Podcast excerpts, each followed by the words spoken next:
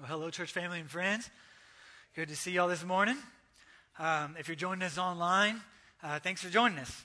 And uh, we're excited to be able to jump into the Word with y'all today. And if you want to go ahead and open your Bibles uh, to Daniel chapter 9, uh, that's where we're going to camp out this morning as we continue our series over the book of Daniel. Um, and we are going to cover the first 23 verses today. And then next week, Pastor Roger is going to finish chapter 9 off as he goes over verses 24 and 20 through 27 next week. Uh, but we've got a great passage uh, to study this morning. Um, it's probably one of the greatest passages on prayer that you'll see in all of the Old Testament, if not the entire Bible.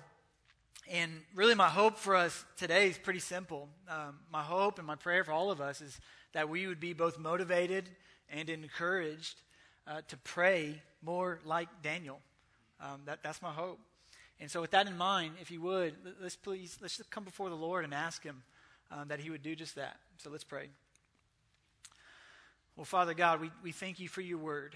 And, and God, we do ask that right now that you would help us not to just go through the motions, but that as we read your word, we would let it sink deep and that it would cause fruit. And so, God, we give you this time. Would you use me? Would you speak through me? Um, during the remaining time that we have together. And we pray all this in Jesus' name. Amen. All right, let's start by reading verses 1 through 3. So it says this in verse 1 In the first year of Darius, the son of Ahasuerus, of Median descent, who was made king over the kingdom of the Chaldeans, in the first year of his reign, I, Daniel, observed in the books the number of the years which was revealed as the word of the Lord to Jeremiah the prophet for the completion of the desolations of Jerusalem, namely 70 years.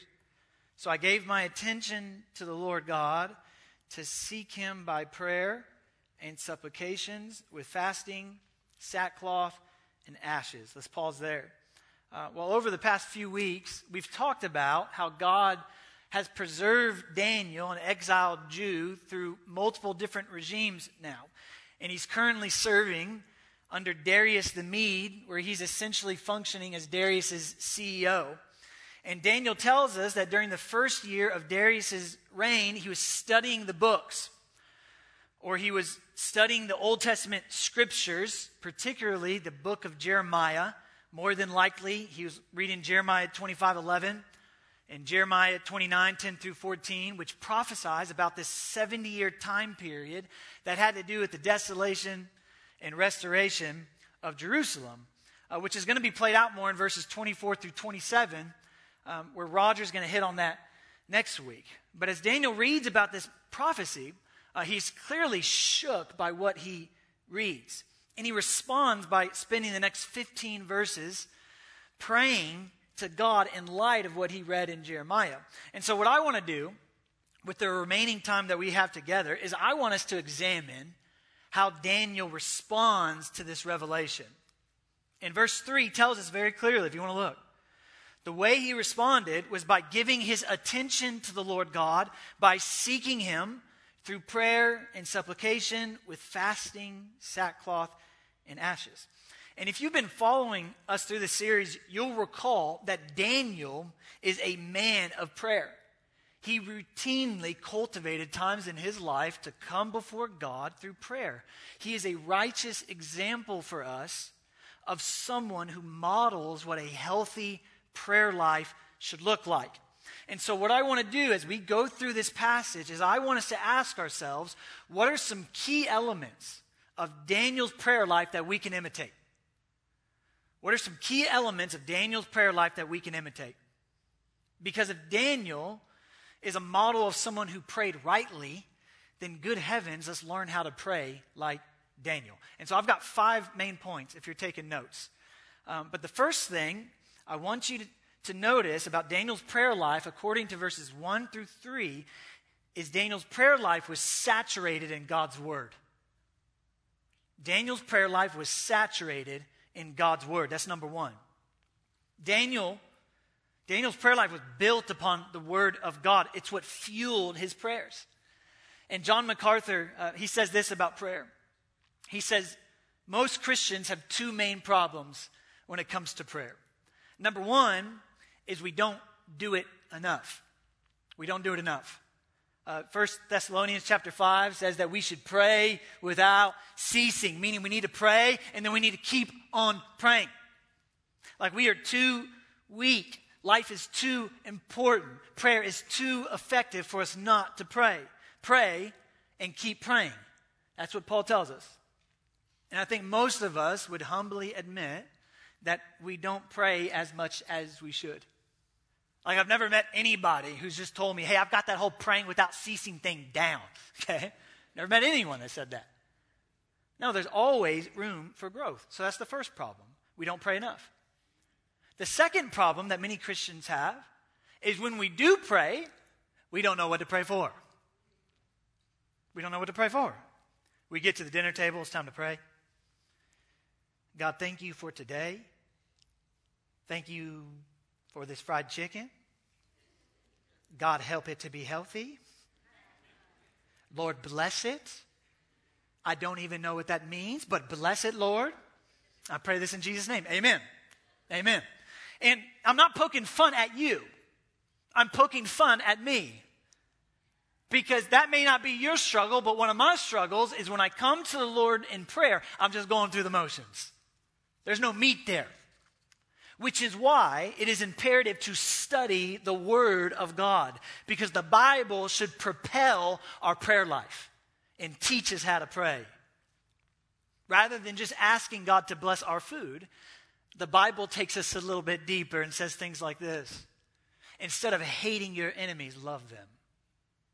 Bless those who curse you, and pray for those who persecute you. Who are some enemies in your life that you could pray for. The Bible says the Lord is slow to anger, but he's abounding in loving kindness.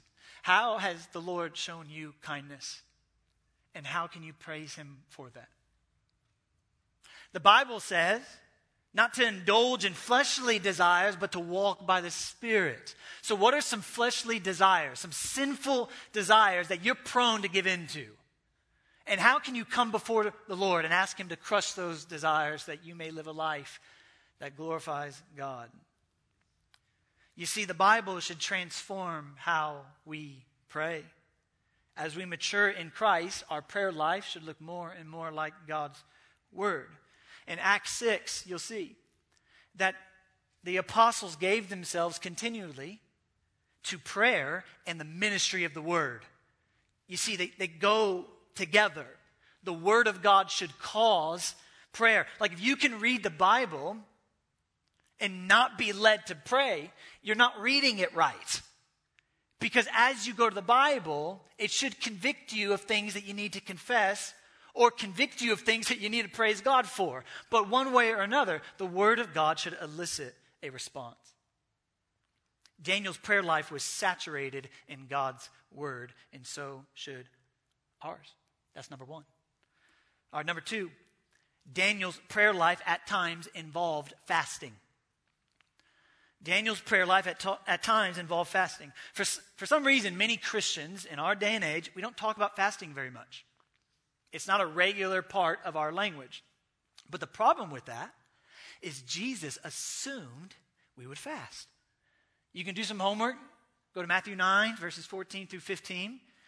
And you'll see that John the Baptist had some of his disciples, and they came up to Jesus and they said, Hey, Jesus, how come your disciples don't fast? And Jesus said, Well, because right now they don't need a fast because I'm here with them. And when I'm here, we party, okay? But when I go back up to heaven, believe me, they're going fast. When Jesus returns, we feast. Until then, we fast. That was Jesus' expectation the people of God have always fasted. You can read the scriptures and see for yourself. Moses, David, Elijah, Esther, Daniel, Anna, Paul, and Jesus himself all practiced the discipline of fasting. If you study church history, you'll see Christian leaders such as John Calvin and Jonathan Edwards and John Wesley. Basically, every Christian that's ever been named John, okay, practiced the discipline of fasting.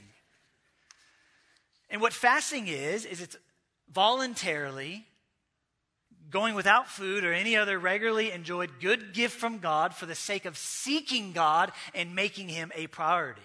It's meant to be countercultural. It's meant to counter this consumer mentality, me centric society that we live in. And we can fast for a variety of reasons. Sometimes we fast in order to express our desires. And so as we fast, it's, it's an expression of our longing heart. And so maybe like we have a, we're in a marriage that we are praying that it sh- will be redeemed. And so we fast. We say, God, please, would you move here? Would you move? Or maybe we're praying for the younger generation that they would rise up and be bold for the gospel. So we fast. We'd say, God, would you have mercy? Would you move? Would you move? There's a, a bunch of reasons why to fast. Uh, for some of us, and we see this in Scripture, we fast in order to discipline our bodies.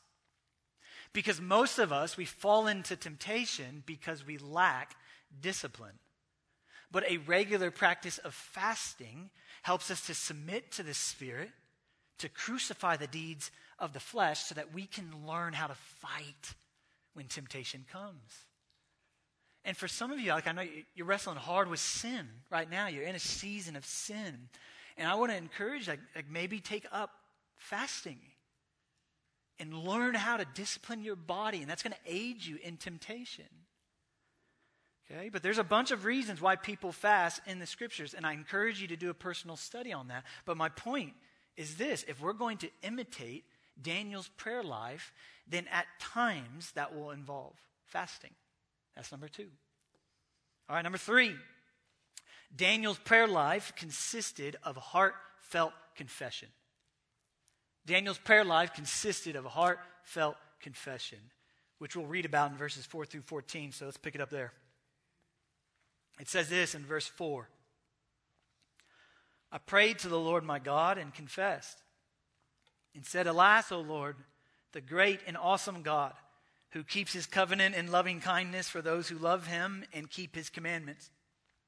We have sinned, committed iniquity, acted wickedly and rebelled, even turning aside from your commandments and ordinances.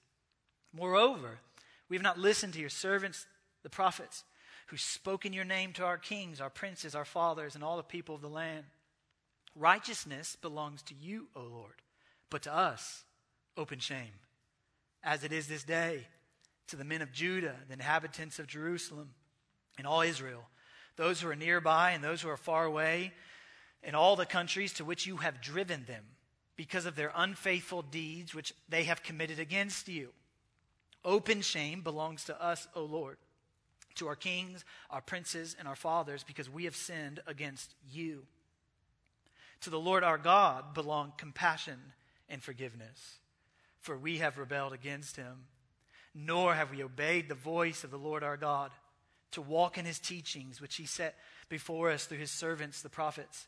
Indeed, all Israel has transgressed your law and turned aside, not obeying your voice. So the curse has been poured out on us, along with the oath which is written in the law of Moses, the servant of God. For we have sinned against him. Thus he has confirmed his words, which he has spoken against us and against our rulers who ruled us to bring on us great calamity. For under the whole heaven there has not been done anything like what was done to Jerusalem. As it is written in the law of Moses, all this calamity has come on us, yet we have not sought the favor of the Lord our God by turning from our iniquity and giving attention to your truth. Therefore, the Lord has kept the calamity in store and brought it on us. For the Lord our God is righteous with respect to all his deeds which he has done, but we have not obeyed his voice. All right, let's stop there. Let's take a deep breath because that was a lot of scripture, and that's a heavy chunk. And I'm not going to walk through every verse, but essentially what this is this is a massive prayer of confession. Daniel is confessing Israel's past sins. He identifies with those sins, and then he affirms that he and the people of Israel deserve every ounce of judgment that they're getting. His confession is threefold. He confesses that Israel had departed from the Word of God. He confesses that they had disregarded the prophets of God. And in doing so, they had despised the Lord God Himself. And in order to truly understand everything that Daniel is saying, you've got to understand the nature of the covenant that God had with Israel, which really ties back to Deuteronomy 28. And I've said this before, and I'll say it again. You're not going to understand your Old Testament very well unless you understand Deuteronomy 28. So at some point, whether now or in the future, okay, open up your Bible to Deuteronomy 28 and put a big star right there. Because really, everything that you see in the Old Testament is going to tie back to that chapter. But what Deuteronomy 28 states in a very simple fashion is this is if God's people will obey the Lord and obey his commands as laid out in the Mosaic law, then they would experience blessing. But if God's people disobeyed the Lord, if they rebelled against the Lord's commands, then they would experience the Lord's discipline or his cursing. And the most feared and devastating curse of all was deportation from the land of promise, which is what the Israelites were going through in the book of Daniel. They were exiles in Babylon because of their disobedience. And what Daniel emphatically affirms here is that they deserve it. He says they deserve every ounce of judgment that they're getting, myself included because we're rebellious children of wrath and we have rebelled against the commands of the Almighty. Daniel says we deserve what we are getting.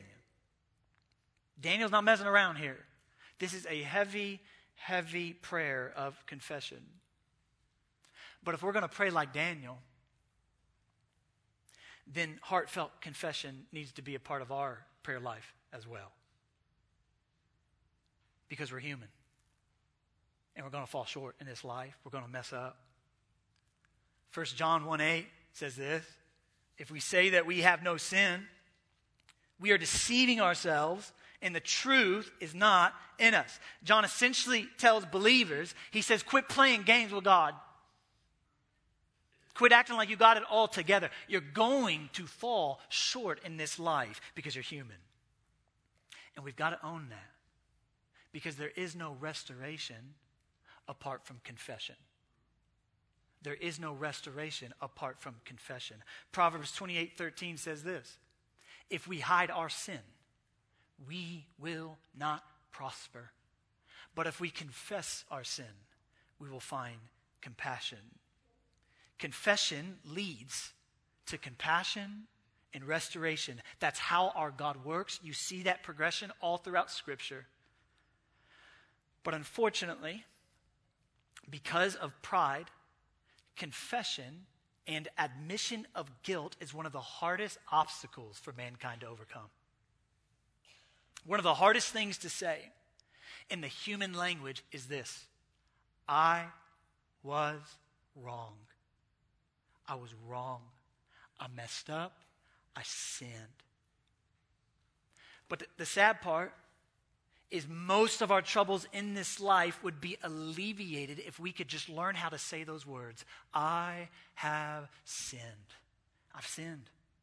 If nations and presidents and fathers and mothers and husbands and wives and brothers and sisters and friends and coworkers and pastors and elders would just be willing to say, I'm to blame. I was wrong. It was my fault. Will you forgive me? If we would be willing to do that, a countless number of situations would be corrected immediately. In fact, I dare you to do that. I want you to think about someone that you've wronged lately. Okay. I want you to think about that. If you're having a hard time thinking of anybody, that's a, that's a deeper conversation we need to have. Okay? But I want you to think, and whoever that person is in your mind, I want you to consider humbly going up to them and saying, just simply, hey, I dropped the ball, I messed up. Will you forgive me? Will you forgive me?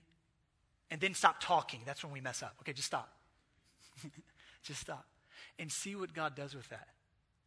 See what He'll do when you're willing to come low. And while I can't promise you that that relationship's automatically going to be restored, what I can promise you is that if you do the exact same thing with God Almighty, He is faithful and He will righteously forgive you of all of your sins and cleanse you of all of your unrighteousness.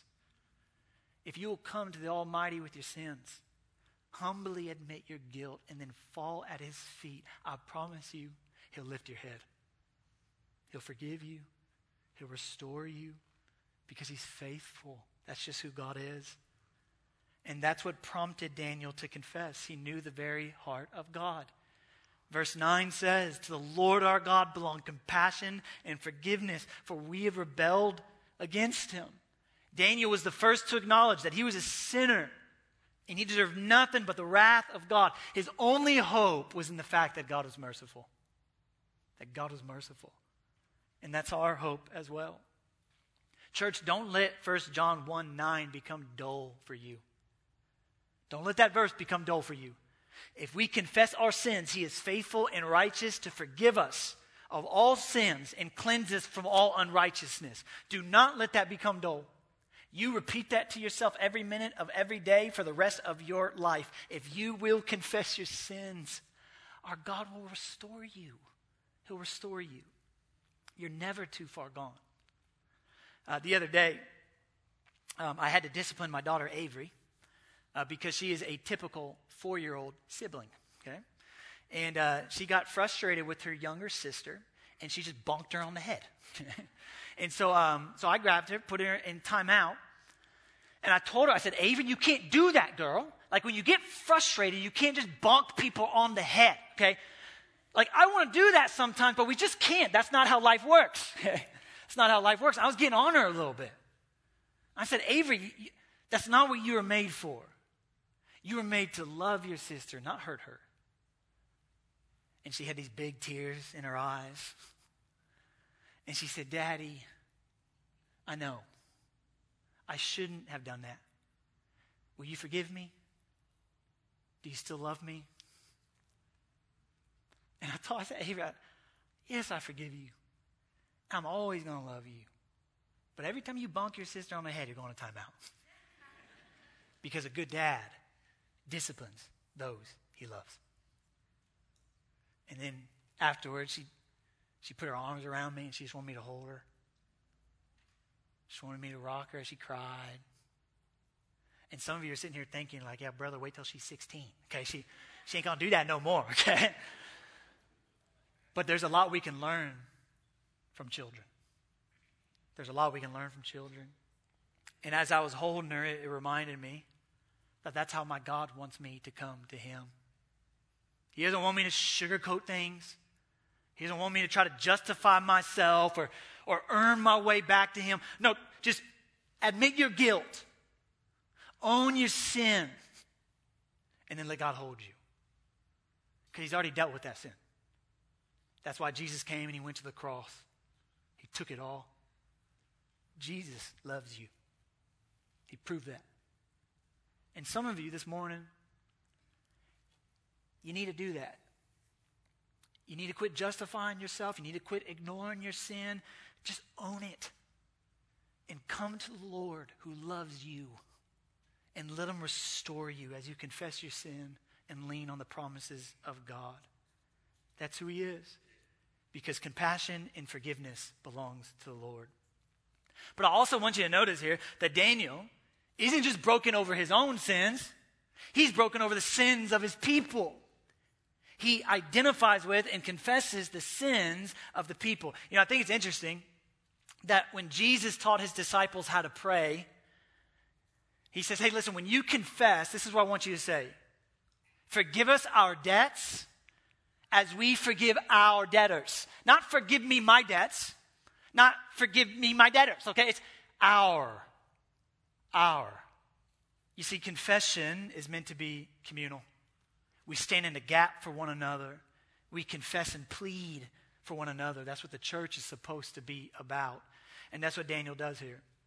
He owns his sin, he owns the sins of his people, and then he casts himself on the promises of God, which leads us to verses 15 through 19.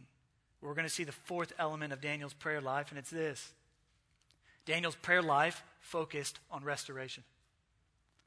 Daniel's prayer life focused on restoration. Let's read about that in verse 15.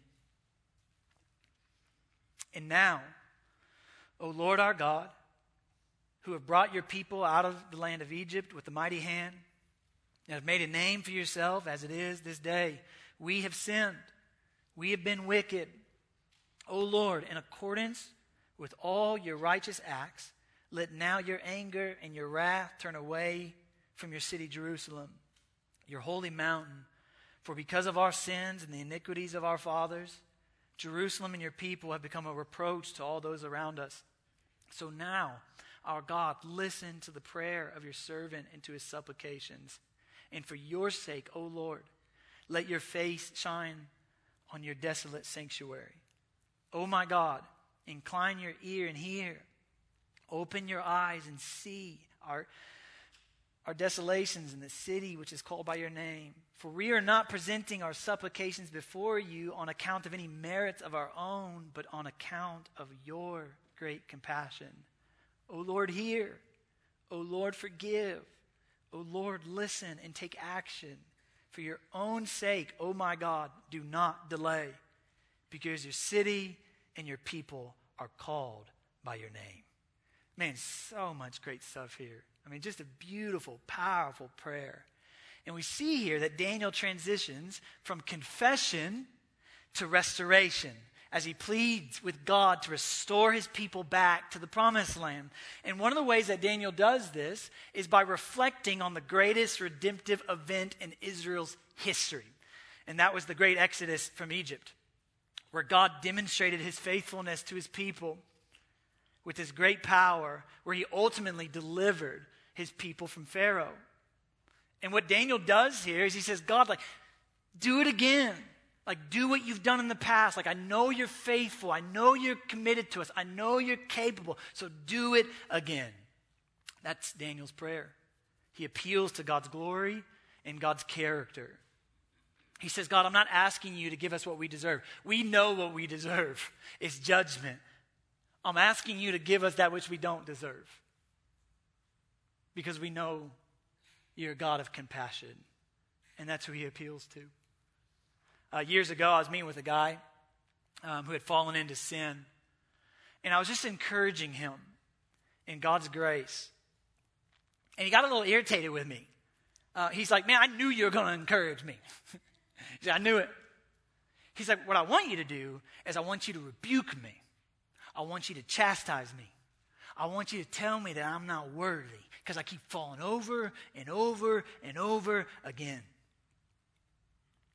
And I told him, I said, Brother, I'm just telling you what God has told us according to his word.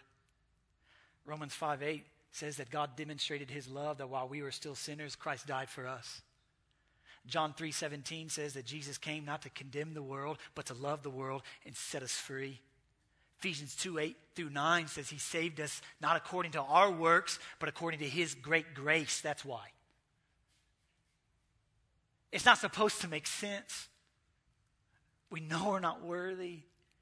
That's kind of the point. It's a gift. It's a gift.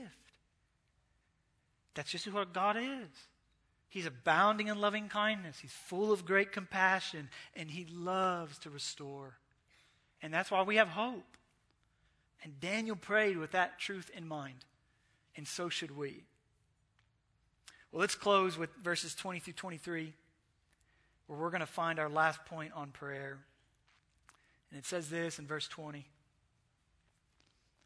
Now, while I was speaking and praying and confessing my sin and the sin of my people Israel, and presenting my supplication before the Lord my God in behalf of the holy mountain of my God, while I was still speaking in prayer, then the man Gabriel, whom I had seen in the vision previously, came to me in my extreme weariness about the time of the evening offering.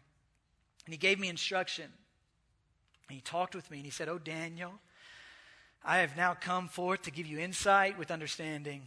At the beginning of your supplications, the command was issued. And I've come to tell you, for you are highly esteemed. So give heed to the message and gain understanding of the vision. The last thing that we need to remember if we're going to imitate Daniel's prayer life, it's this Daniel prayed confidently because he was cherished by God. He prayed with such boldness and confidence because he knew at the end of the day he was cherished by God. And since Daniel was treasured by God, God treasured his prayers.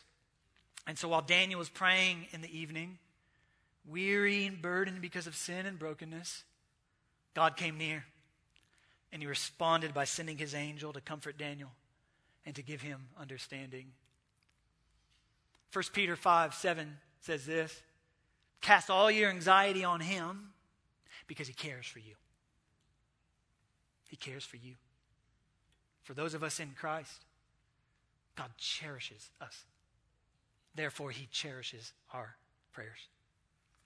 Um, years ago, uh, when my wife and I started trying to have kids, uh, for whatever reason, we weren't able to, do so. Uh, it kind of took us off guard. I wasn't prepared for that.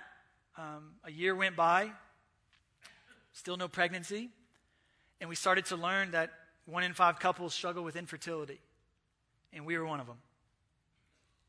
And one year went by, two years went by, three years went by, going on four, and it was a hard stretch of time for my wife and I.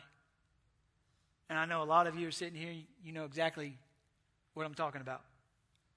Uh, we had a lot of tears, a lot of heartache, a lot of hard conversations, a lot of confusion. Didn't help that every time you go on Facebook, somebody else is having a baby. And they'd be like, we weren't even trying. We just looked at each other, you know? And, uh, and we'd be like, well, good for you. like, good for you. Um, and then we'd feel guilty about that. We'd feel ashamed for feeling that way towards people, so we'd have to confess that to the Lord. And it was like this cycle, this exhausting cycle. And a lot of you know what I'm talking about. Um, well, then I, I started coaching at Eisenhower Middle School, right down the road. And my boss, the head coach, his name was Chad Curtis, a guy who's in his 40s, godly man. But for whatever reason, even though he deeply desired to have a spouse, the Lord had never granted him one. And he was very broken because of that.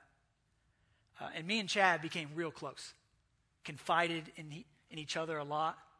I think when he interviewed me, we like cried talking about the sovereignty of God at a public school. It's incredible. Um, but we decided one day when we came together, we said, you know what? Like, what if we practice a fast for 40 days? Like for 40 days. What if I what if I prayed for you, you prayed for me? We just carried one another's burdens for 40 days. And so for 40 days, we went for it. I prayed for Chad that he would find a spouse. And he prayed for me that my wife and I would be able to have a child. And we knew full well that God didn't owe us anything. He, God has already granted us everything in Christ Jesus. The Lord gives and the Lord takes away, but blessed be the name of the Lord. And we are going to follow him regardless. But we also knew 1 Peter 5 7, which calls on us to bring all of our anxieties to the Lord. And we also knew, as we read scriptures, that often when the people of God would fast and call upon the name of the Lord, God would often come near and he would respond and he'd lift up the heads of his children. And so, with that in mind, we prayed for 40 days. And you can say whatever you want. But at the end of those 40 days, my wife found out she was pregnant. And Chad met him a godly woman at church. And they've now been married for five years. And I now get to discipline my daughter. and I tell y'all that knowing full well that it doesn't always work like that. I realize that. God is God, He does what He wants. But my point is this our God does answer prayers, and He treasures our prayers. And when God's people will humble themselves and come before Him, He does some really amazing things that will give Him much glory and bless His people. And I just want to encourage you to do that. I want to encourage you to have faith in your prayers because of who God is. He's a God of compassion. I don't know what you're going through. I don't pretend to know. But our God knows. And He loves you. And He just wants you to draw near to Him. And so that's what I'm encouraging you to do. You keep praying, church. Your prayers matter. You saturate those prayers in the Word of God. Involve fasting. Confess. Plead for restoration. And at the end of the day, know that your God cherishes you. Let's pray.